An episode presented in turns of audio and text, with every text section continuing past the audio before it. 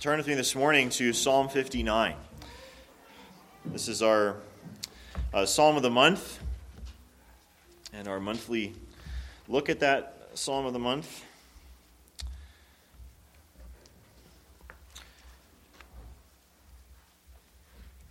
I'll read this whole psalm.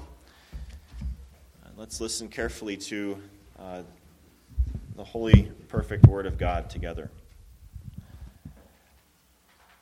Notice again the setting is when Saul sent men and they watched the house in order to kill him.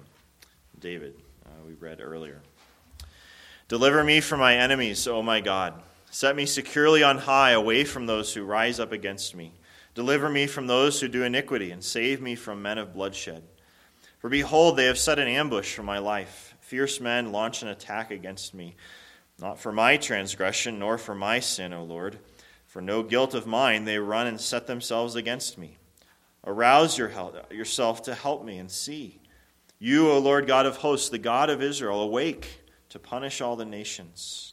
Do not be gracious to any who are treacherous in iniquity. They return at evening. They howl like a dog and go around the city.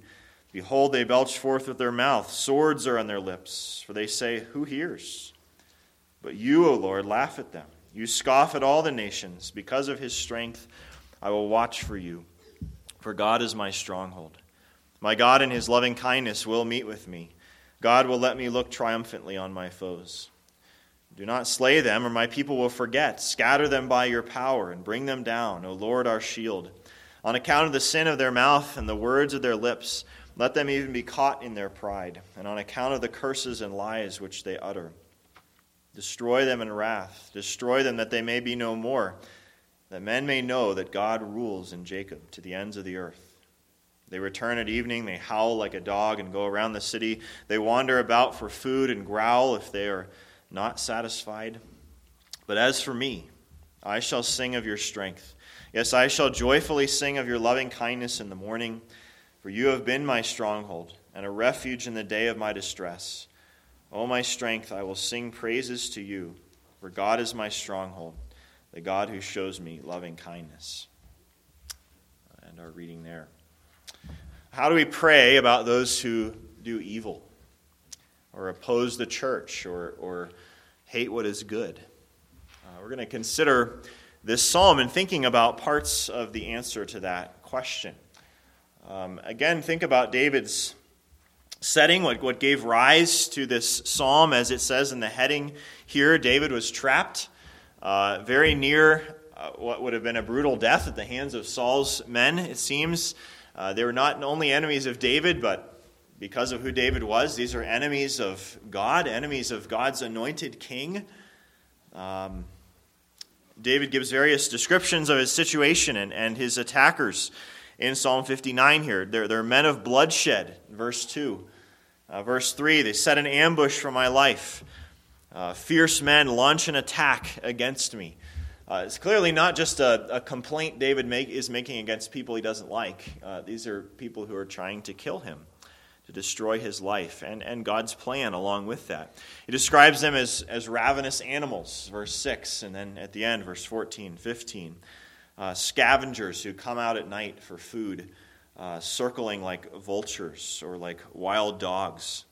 Uh, verse 7, he describes what they say. They belch forth with their mouth, swords are on their lips, and they say, Who hears? That, that is, they're, they're speaking carelessly and destructively uh, and arrogantly. Who hears? Blasphemously, even. Um, nobody cares what we do. They think they can get away with it. At verse 9, David is, is in a place of weakness. They are strong. He's weak. He's helpless. God must be his stronghold if he's going to survive. And so there's, this psalm includes simple requests for help. This is how the psalm begins. Uh, deliver me from my enemies, verse 2. Deliver me from those who do iniquity. But also, and this is what I want us to particularly wrestle with this morning, there are statements like verse 5 Do not be gracious to any who are treacherous in iniquity. Or verse 11 Scatter them by your power and bring them down. Uh, or maybe most strikingly, verse 13 Uh, destroy them in wrath, destroy them that they may be no more. If you're familiar with the Psalms, um, you know this is not the only place where we read this kind of strong language, um, these strong prayers. We, we call these um, in, in, theology imprecations. That is, they are prayed curses or, or prayed judgments, ask, asking God for judgment against others. And this morning, I, I want to largely um, look at that aspect of this psalm and, and of the Psalms. Uh, somewhat topically, we'll be looking at Psalm 59 as a whole psalm as well, but, but also somewhat topically, considering that aspect of the Psalms um, because a difficult thing to, to wrestle with. Um, it's not a dominant theme in the Psalms, but it's a significant theme in the Psalms. Um, uh, there, there are many Psalms that include language uh, like that. And sometimes in very surprising places, places maybe we, we forget it's there or we're especially uncomfortable it's there. So, Psalm 104, if I were to ask you, what is Psalm 104 about? And, and if you're familiar with it, you'd say, well, it's all about God's creation. It's about we sing about animal. You know, it's a favorite psalm we teach to kids. It's about the rock badgers and the birds and the trees, and God provides for his creation. And that's what Psalm 104 is all about. But maybe we forget the very last verse then says, Let sinners be consumed from the earth, and let the wicked be no more. Bless the Lord, O my soul. That's interestingly how Psalm 104 ends. Or Psalm 139. If I said, What is Psalm 139 about? If, if you know Psalm 139 say, it's, it's all about God's intimate and, and tender, loving knowledge of us, right? Where can I flee from your presence? When I, when I lie down, when I rise up, you know, God knows my inmost thoughts. He knows us, and yet He loves us. That's what Psalm 139 is all about, a very sweet psalm. Uh, except the very middle verse, maybe we forget, we wouldn't put on greeting cards like the rest of the psalm. Oh, that you would slay the wicked, O God. That's the middle verse of Psalm 139. Uh, it's easy to understand and appropriate and sing much of what's in the Psalter. Uh, looking at our psalm again, Psalm 59, it's easy to sing and appropriate the last verse. Oh, my strength, I will sing praises to you, for God is my stronghold, the God who shows me loving kindness. But how many of us are maybe a little uncomfortable singing about destroying enemies? Uh, uncertain how to sing or how to use or how to understand those parts of the Psalter, or maybe whether we even should. Maybe we mumble through and or sort of mentally skip over those parts when, when they come up uh, in the Psalms. Uh, do these parts of the Psalter relate to us? So how do they relate to us? Uh, how do they fit, or do they fit with, with abundant New Testament commands to love your enemies and pray for your enemies, to turn the other cheek, and, and so on?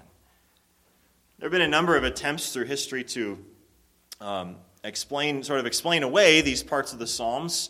Uh, some have suggested, well, these, these parts, this is David speaking in sin. This is when David is sinfully uh, angry or vengeful. Uh, and so we, we, don't, we don't think about you know, appropriating or, or using those, those prayers. Um, there's really no evidence that that is true. Um, the church in Israel sang all of these psalms in worship. They were, they were given by God's inspiration to be used uh, in worship. Uh, others have suggested, well, this is the this would be more the uh, liberal critical approach. This is the immature Old Testament speaking, in, in contrast to the New Testament. Um, the New Testament brings us to ethical maturity. We wouldn't, you know, say things like this from the Old Testament. Um, uh, that brings up massive problems with, you know, suggesting there are competing ethical standards between the two uh, testaments um, for holiness um, opens up other questions about the reliability of the Old Testament and so on, and, and we would reject that, that approach to Scripture. These Psalms are David speaking um, the inspired Word of God, and it was a, a, righteous example in some way given to God's people uh, for their worship. Uh, before we, we come back to these, these uh, again, these questions I've, I've posed if, if and how and why uh, in the New Testament, we can sing these parts of the Psalter. Uh, just a, a couple of practical reasons why, at least, I think we're easily, in our setting, we're more easily uncomfortable with these parts of the Psalter. One would simply be, by God's grace, the ease and affluence of, of Western modern civilization. Um, you know, think again of, of David's setting here, the, the terror of his situation, people waiting outside to murder him. Um, to destroy God's plan for his church. Something maybe none of us have ever had even a small taste of something like that in, life, ever. Um, maybe a you know, tiny little taste of terror through watching a horror movie or something like that, but not, not actual uh, threat to our lives. Uh, you think of just the instability of the kingship of Israel, of the world in that day, surrounded by nations who um, were constantly at war and wanting to destroy and enslave and plunder Israel. Um, and, and thinking more broadly about history, the Psalms are not written just for nations where Christianity is largely accepted and, and tolerated in some way and, and, is, is to a large degree at peace.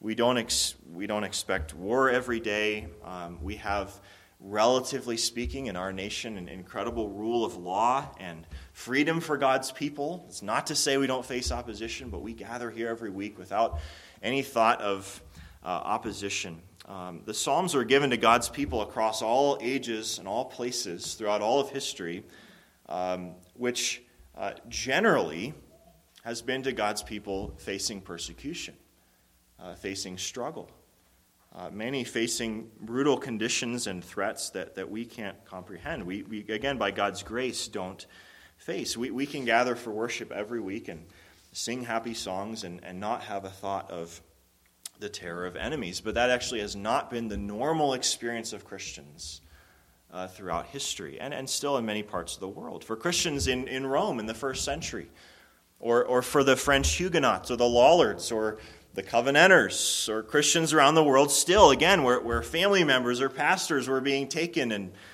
imprisoned and burned or their heads cut off or families ripped apart. This has been a normal experience for the church throughout history well back through the Old Testament as well. And, and for them, the Psalms have been a lifeline, have been, been an obvious and a desperately needed uh, prayer for the people of God.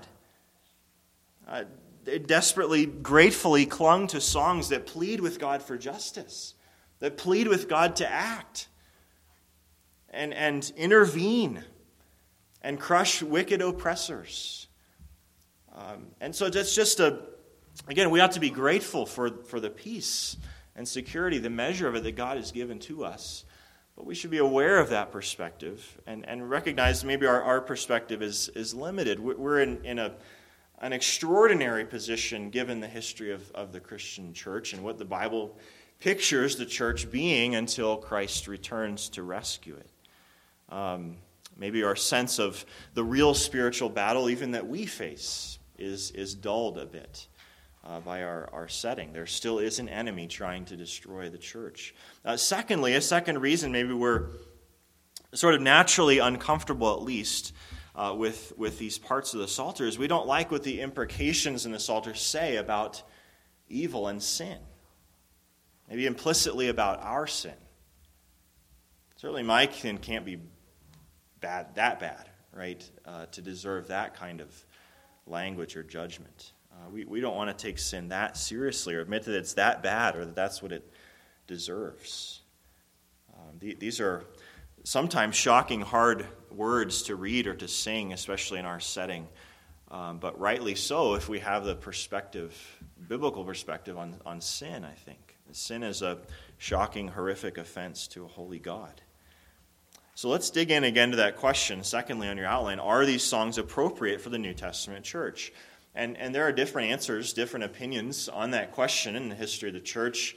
Um, generally, within Reformed churches, the answer would, would be yes, but there is, there's diversity even in Reformed churches on that. But the short answer I'm giving you is, is yes, they, they are appropriate, but with important qualifications. We need to be careful to understand why and how. So, to, to, to think about that question, uh, we need to be aware as we think of the Old Testament, the setting that the believers were in there, and, and the New Testament, in light of Christ having come and Christ reigning and, and so on, be aware of both discontinuity and continuity between the Old Testament and the New Testament. I want to think about both of those real, real briefly.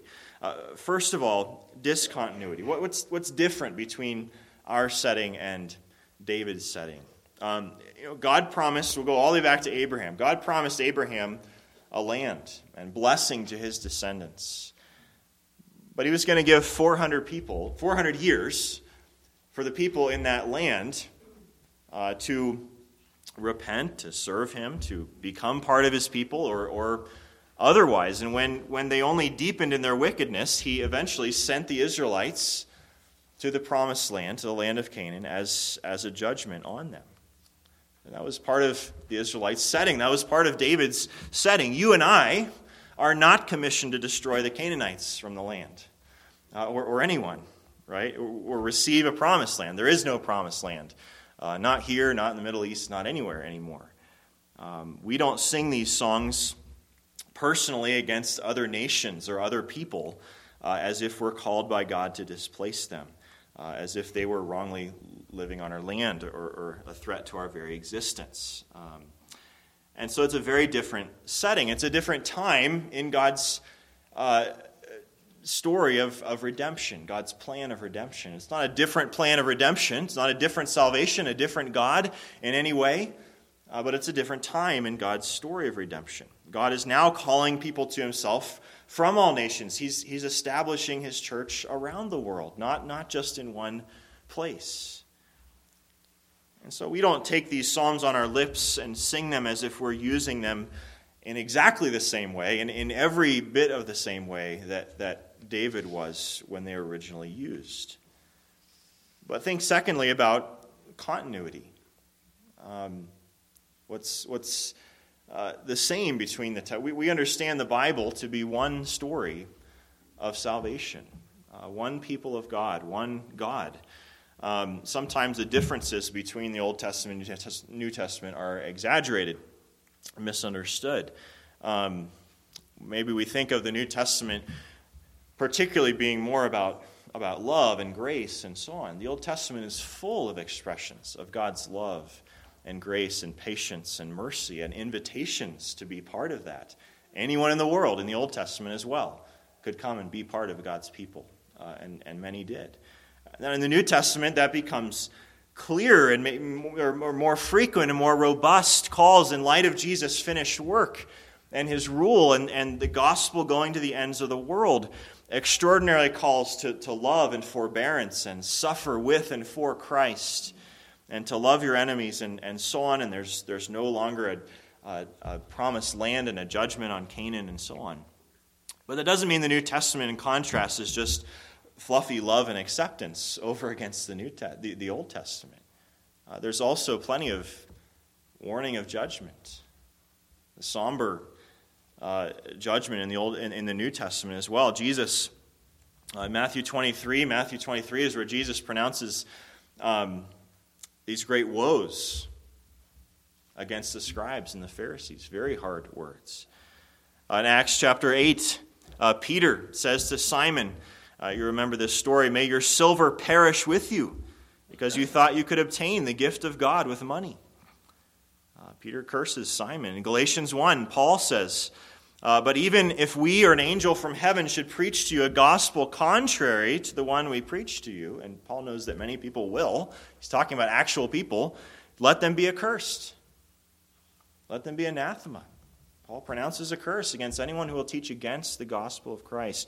Revelation 6 sounds very much like many of the Psalms. The, they cried out, the, the martyrs in heaven, they cried out with a loud voice, O sovereign Lord, holy and true, how long before you will judge and avenge our blood on those who dwell on the earth? And, and we could give more examples still. The, the church, and more importantly, God Himself, still has enemies. The New Testament says we were once enemies. Right? And so we still find curses against those who will not repent, whose, whose aim is to hinder God's gracious redeeming work in the world. And that's because, and this is, this is really the, the second point I want to make here, and the key reason why these Psalms are in some way still appropriate for us to sing, because salvation comes through judgment uh, justice and peace and righteousness can only come, they can only exist in this fallen world when evil is destroyed. And to be a just judge, God has to punish evil. To bring peace, he, he has to remove evil and violence and, and stop it. And, and God does that in, in one of two ways. As he pleases for his purpose and glory. He either brings judgment on those who do evil, he, he stops them in their tracks, ends them, or that judgment comes on Christ for those who, who seek Christ, who uh, confess their sins and put their faith in Christ, and their evil is ended uh, in that way. And either way, every sin, every sinner is dealt with. Sins are punished and removed forever.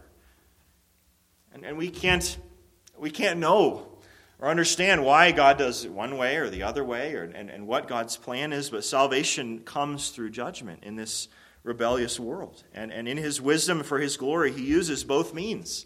Uh, here's an example from the book of Acts of how God uses both means to bring peace and goodness and salvation through judgment. Uh, two characters, Saul and Herod. Right? Saul later become Paul. Uh, Saul and Herod, both wicked men, both persecuting the church, killing, imprisoning Christians. Um, Herod execute, had, had James executed, put Peter in prison in the book of Acts. Well, how, did, how did God put an end to Saul's evil? Well, he confronted him stopped him in his tracks, offered him the mercy of the gospel, gave him repentance, and, and Saul put his faith in Jesus and became Paul. How did God put an end to Herod's murderous evil? In Acts 12, we read about uh, Peter getting put in prison, and says that the church earnestly prayed for him, and the prayers were answered. Peter was miraculously freed from heaven, and then it says of Herod, immediately an angel of the Lord struck him down because he would not give God the glory. Uh, there's an example of, for whatever God's hidden and holy reasons, using both means in, in answering the, the prayers of the church uh, in opposing evil. Uh, Geerhardus Vos is an important Reformed theologian. Um, uh, gives this uh, stark, somewhat hard hitting uh, analysis of this fact that salvation comes through judgment. He says God's kingdom cannot come without Satan's kingdom being destroyed. God's will cannot be done in earth without the destruction of evil. Evil cannot be destroyed without the destruction of men who are permanently identified with it. Instead of being influenced by the sickly sentimentalism of the present day, Christians should realize that the glory of God demands the destruction of evil. Instead of being insistent on the assumed but really non existent rights of men, we should focus our attention on the rights of God. And then he turns to, to consider the Psalms. Instead of being ashamed of the imprecatory Psalms and attempting to apologize for them or explain them away, Christian people should glory in them and not hesitate to use them with care in the worship of God. Look at verse 11 in our, uh, back to our psalm again. End of verse 11. Scatter them by your power and bring them down, O Lord our shield. On account of the sin of their mouth and the words of their lips, let them be caught in their pride, and on account of curses and lies which they utter. It, it's simply a prayer for David that those trying to kill him would fail, that God would stop them. And look back at verse 5. We're going to kind of jump around a, a, lot here today.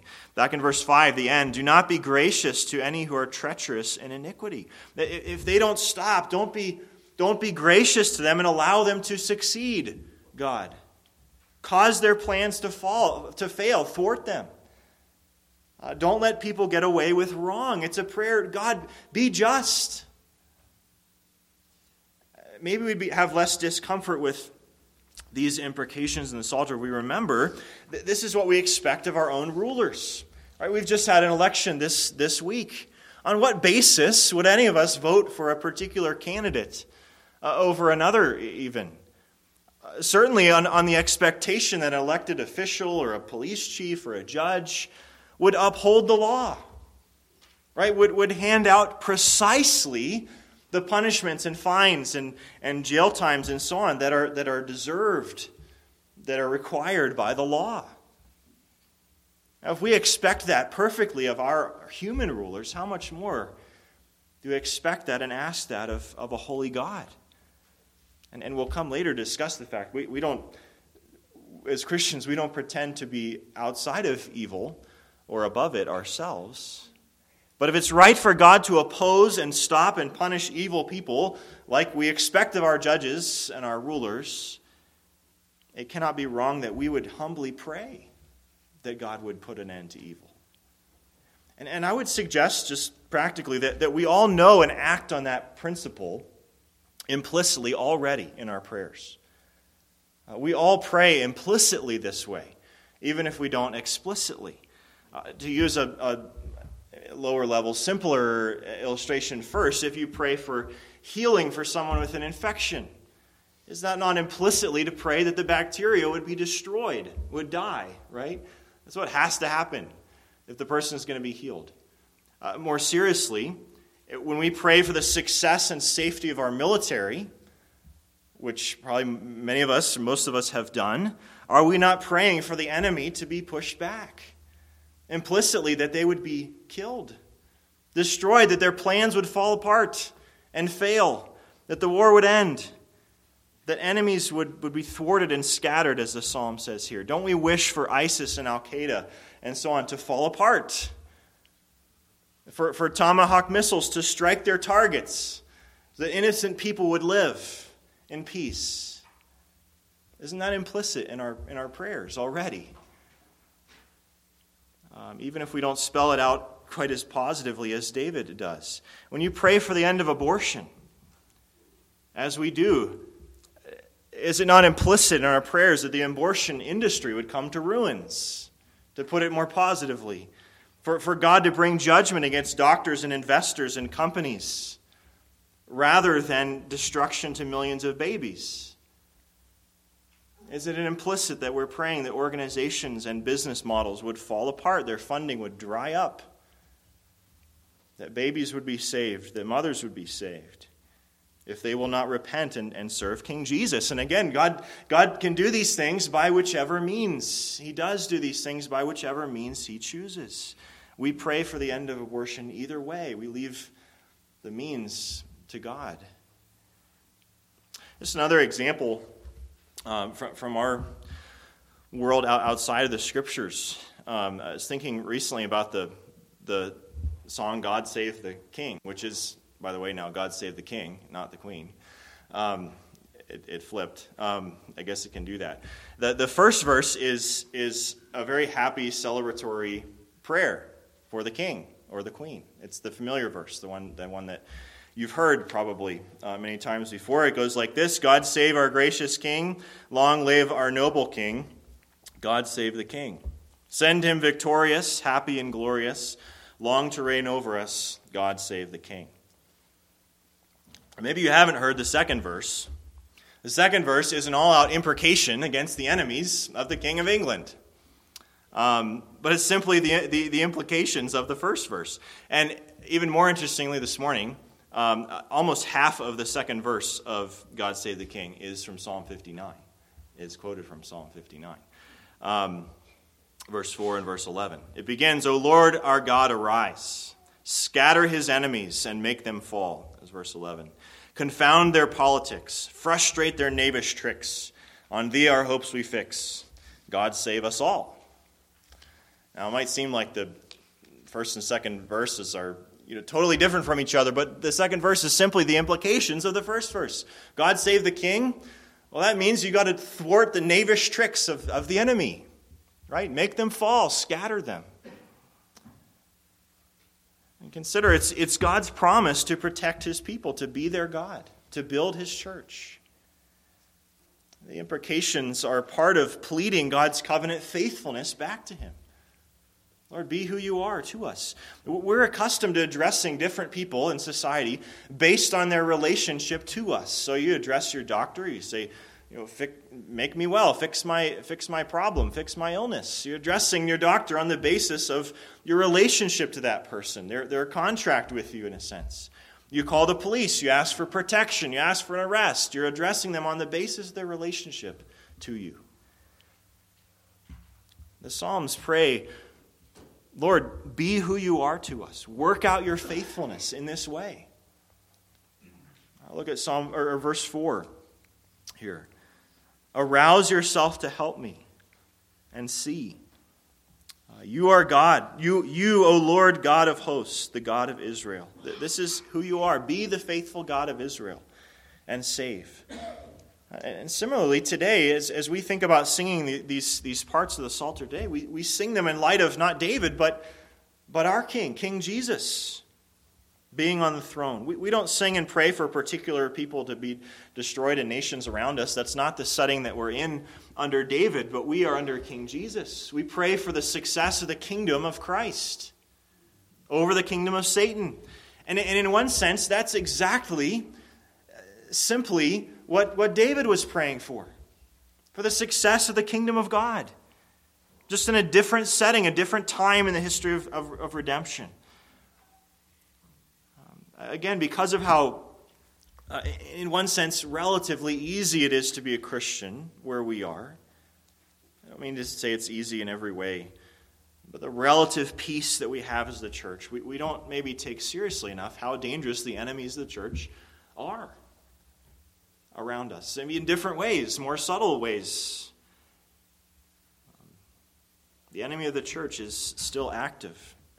So again, salvation comes through judgment. So we sing these psalms, even if not lightly or, or often, rightly, in the hope and longing of seeing Christ's kingdom advance uh, and be victorious. Whether God would do that through destruction, through um, judgment on, uh, of the cross, and, and showing mercy and changing hearts.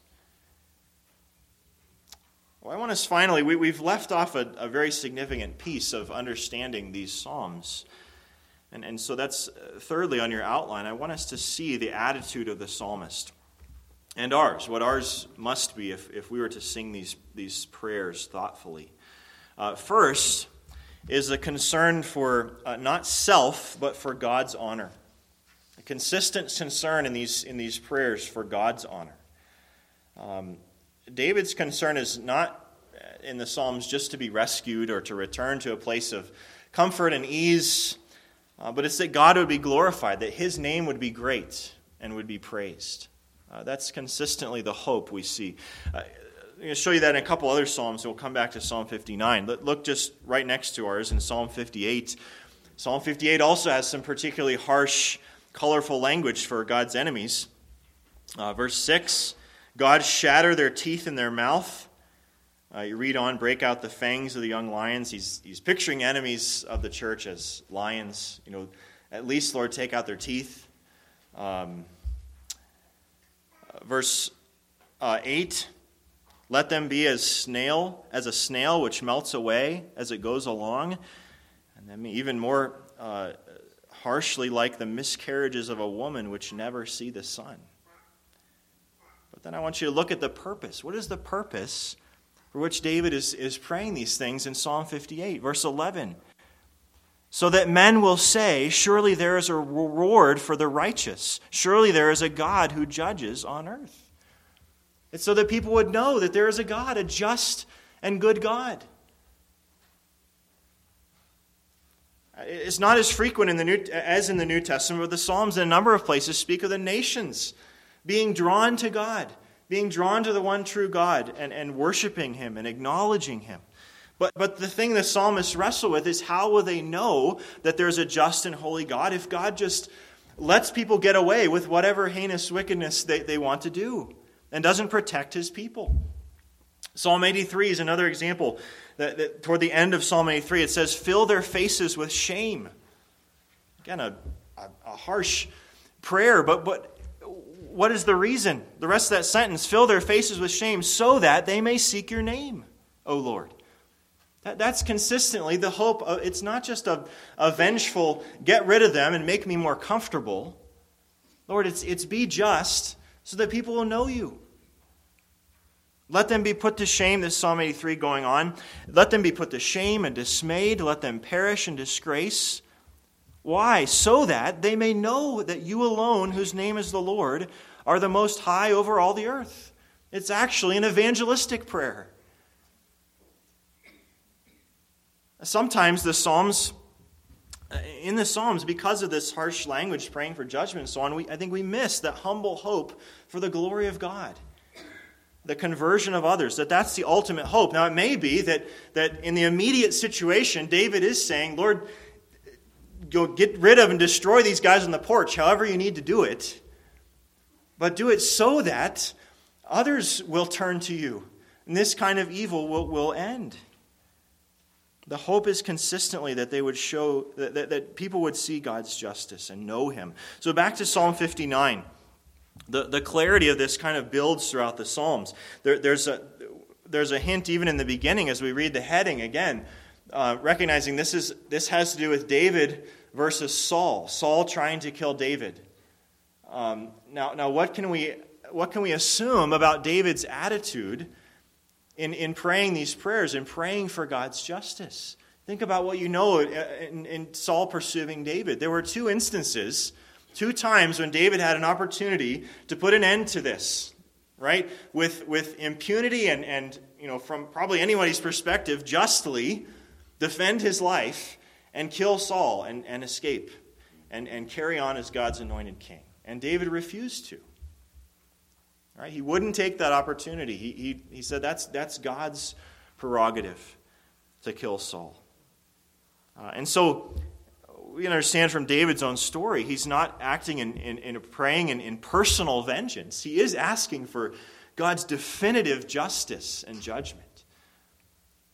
But he's not asking a personal vengeance. Verse 5, uh, he, he, extends this. It's not just about Saul's men on the porch waiting to kill him, uh, it, it extends to all the nations. Let, let, God, let your justice and glory be seen everywhere. Verse 11 is really interesting um, comment where David says, Do not slay them, or my people will forget. I think what David is saying there is, God, don't do it too quickly or harshly. Nobody will know about it. And this, this purpose that David prays for in the Psalms over and over again, people won't see and believe. Uh, and then the clearest comes in verse 13 which is also eh, paired with the strongest language destroy them in wrath. But then what is the reason? So that men may know that God rules in Jacob and to the ends of the earth. The, the NIV is a little bit clearer. It says, Then it will be known to the ends of the earth that God rules over Jacob. Um, that God rules, not Saul, not David. The, the result would be not David's glory, but God's glory and people's knowledge of God's glory. That's why he asks for this justice. Uh, secondly, we need to understand the humility and forgiveness and trust that's uh, in, in, the attitude uh, of these prayers. Judgment is never our prerogative, even if we may hope for it, long for it, pray for it, it's ultimately God's. Um, the psalmist maintain an attitude of trusting God's judgment, an attitude of humility. And that might seem sort of contradictory or paradoxical, right? Praying for judgment on the one hand, and humbly trusting God for it and, and praying for conversion uh, on the other hand. But, but this, is, this is how the scriptures teach us to pray. That, that, that's God's prerogative.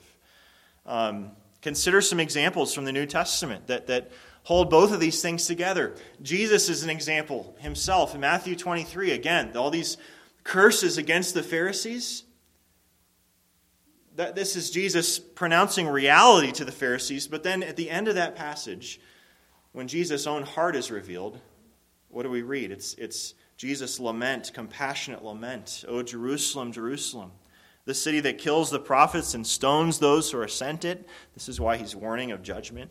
How often would I have gathered your children together as a hen gathers her brood under her wings, and you would not? That's Jesus personal attitude and, and offer of grace to anyone, even as he warns of, of judgment. Uh, Stephen in the book of Acts is another great example of this. Stephen was arrested and stoned for what? For preaching judgment. Right? They didn't like what they what they heard. He's saying God's judgment is against you. He's he's proclaiming reality to them, but then as he's being stoned, we read as they were stoning Stephen, he called out, Lord Jesus, receive my spirit. And falling to his knees, he cried out with a loud voice, Lord, do not hold this sin against them. That was his, his personal attitude. Was he was preaching so that they would come to know the God that he came to know. Right? And his, his prayer reflects the, the prayer of Jesus on the cross.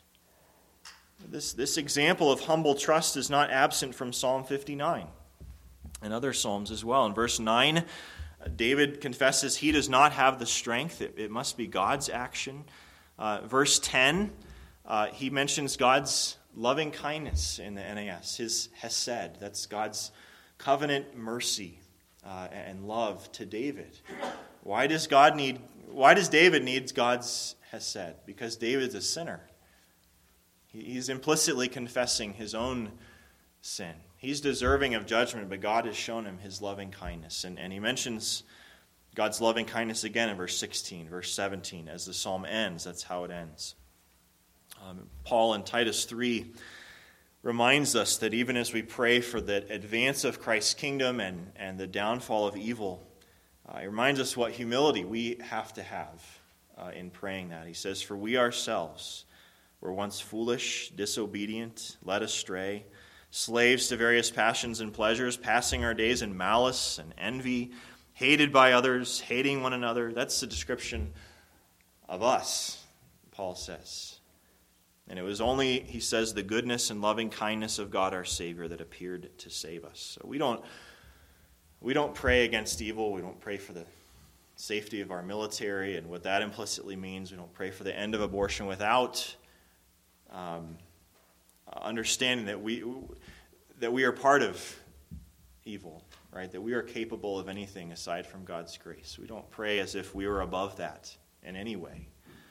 Um, we understand that God has conquered uh, evil in us only by uh, the gift of, of Christ and his sacrifice. So we sing Psalm 59 and others as a prayer that the kingdom of Christ would come, whether by judgment or mercy or both, and in the hope that, that God's will would be done on earth as is in heaven. So let's pray together and then we'll sing uh, part of this psalm together.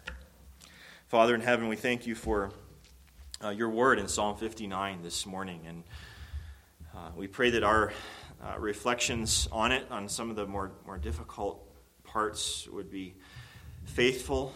Um, Holy Spirit, that you would guide us in understanding better how we ought to pray in this, in this fallen world. Um, we do pray, Lord, that you would uh, be faithful to your promises, uh, that you would be just that people would see your justice, uh, even your judgment, and, and turn to you. Uh, we share that hope with, with David and with, with the Lord Jesus in his prayers. Uh, we pray all this in his name. Amen.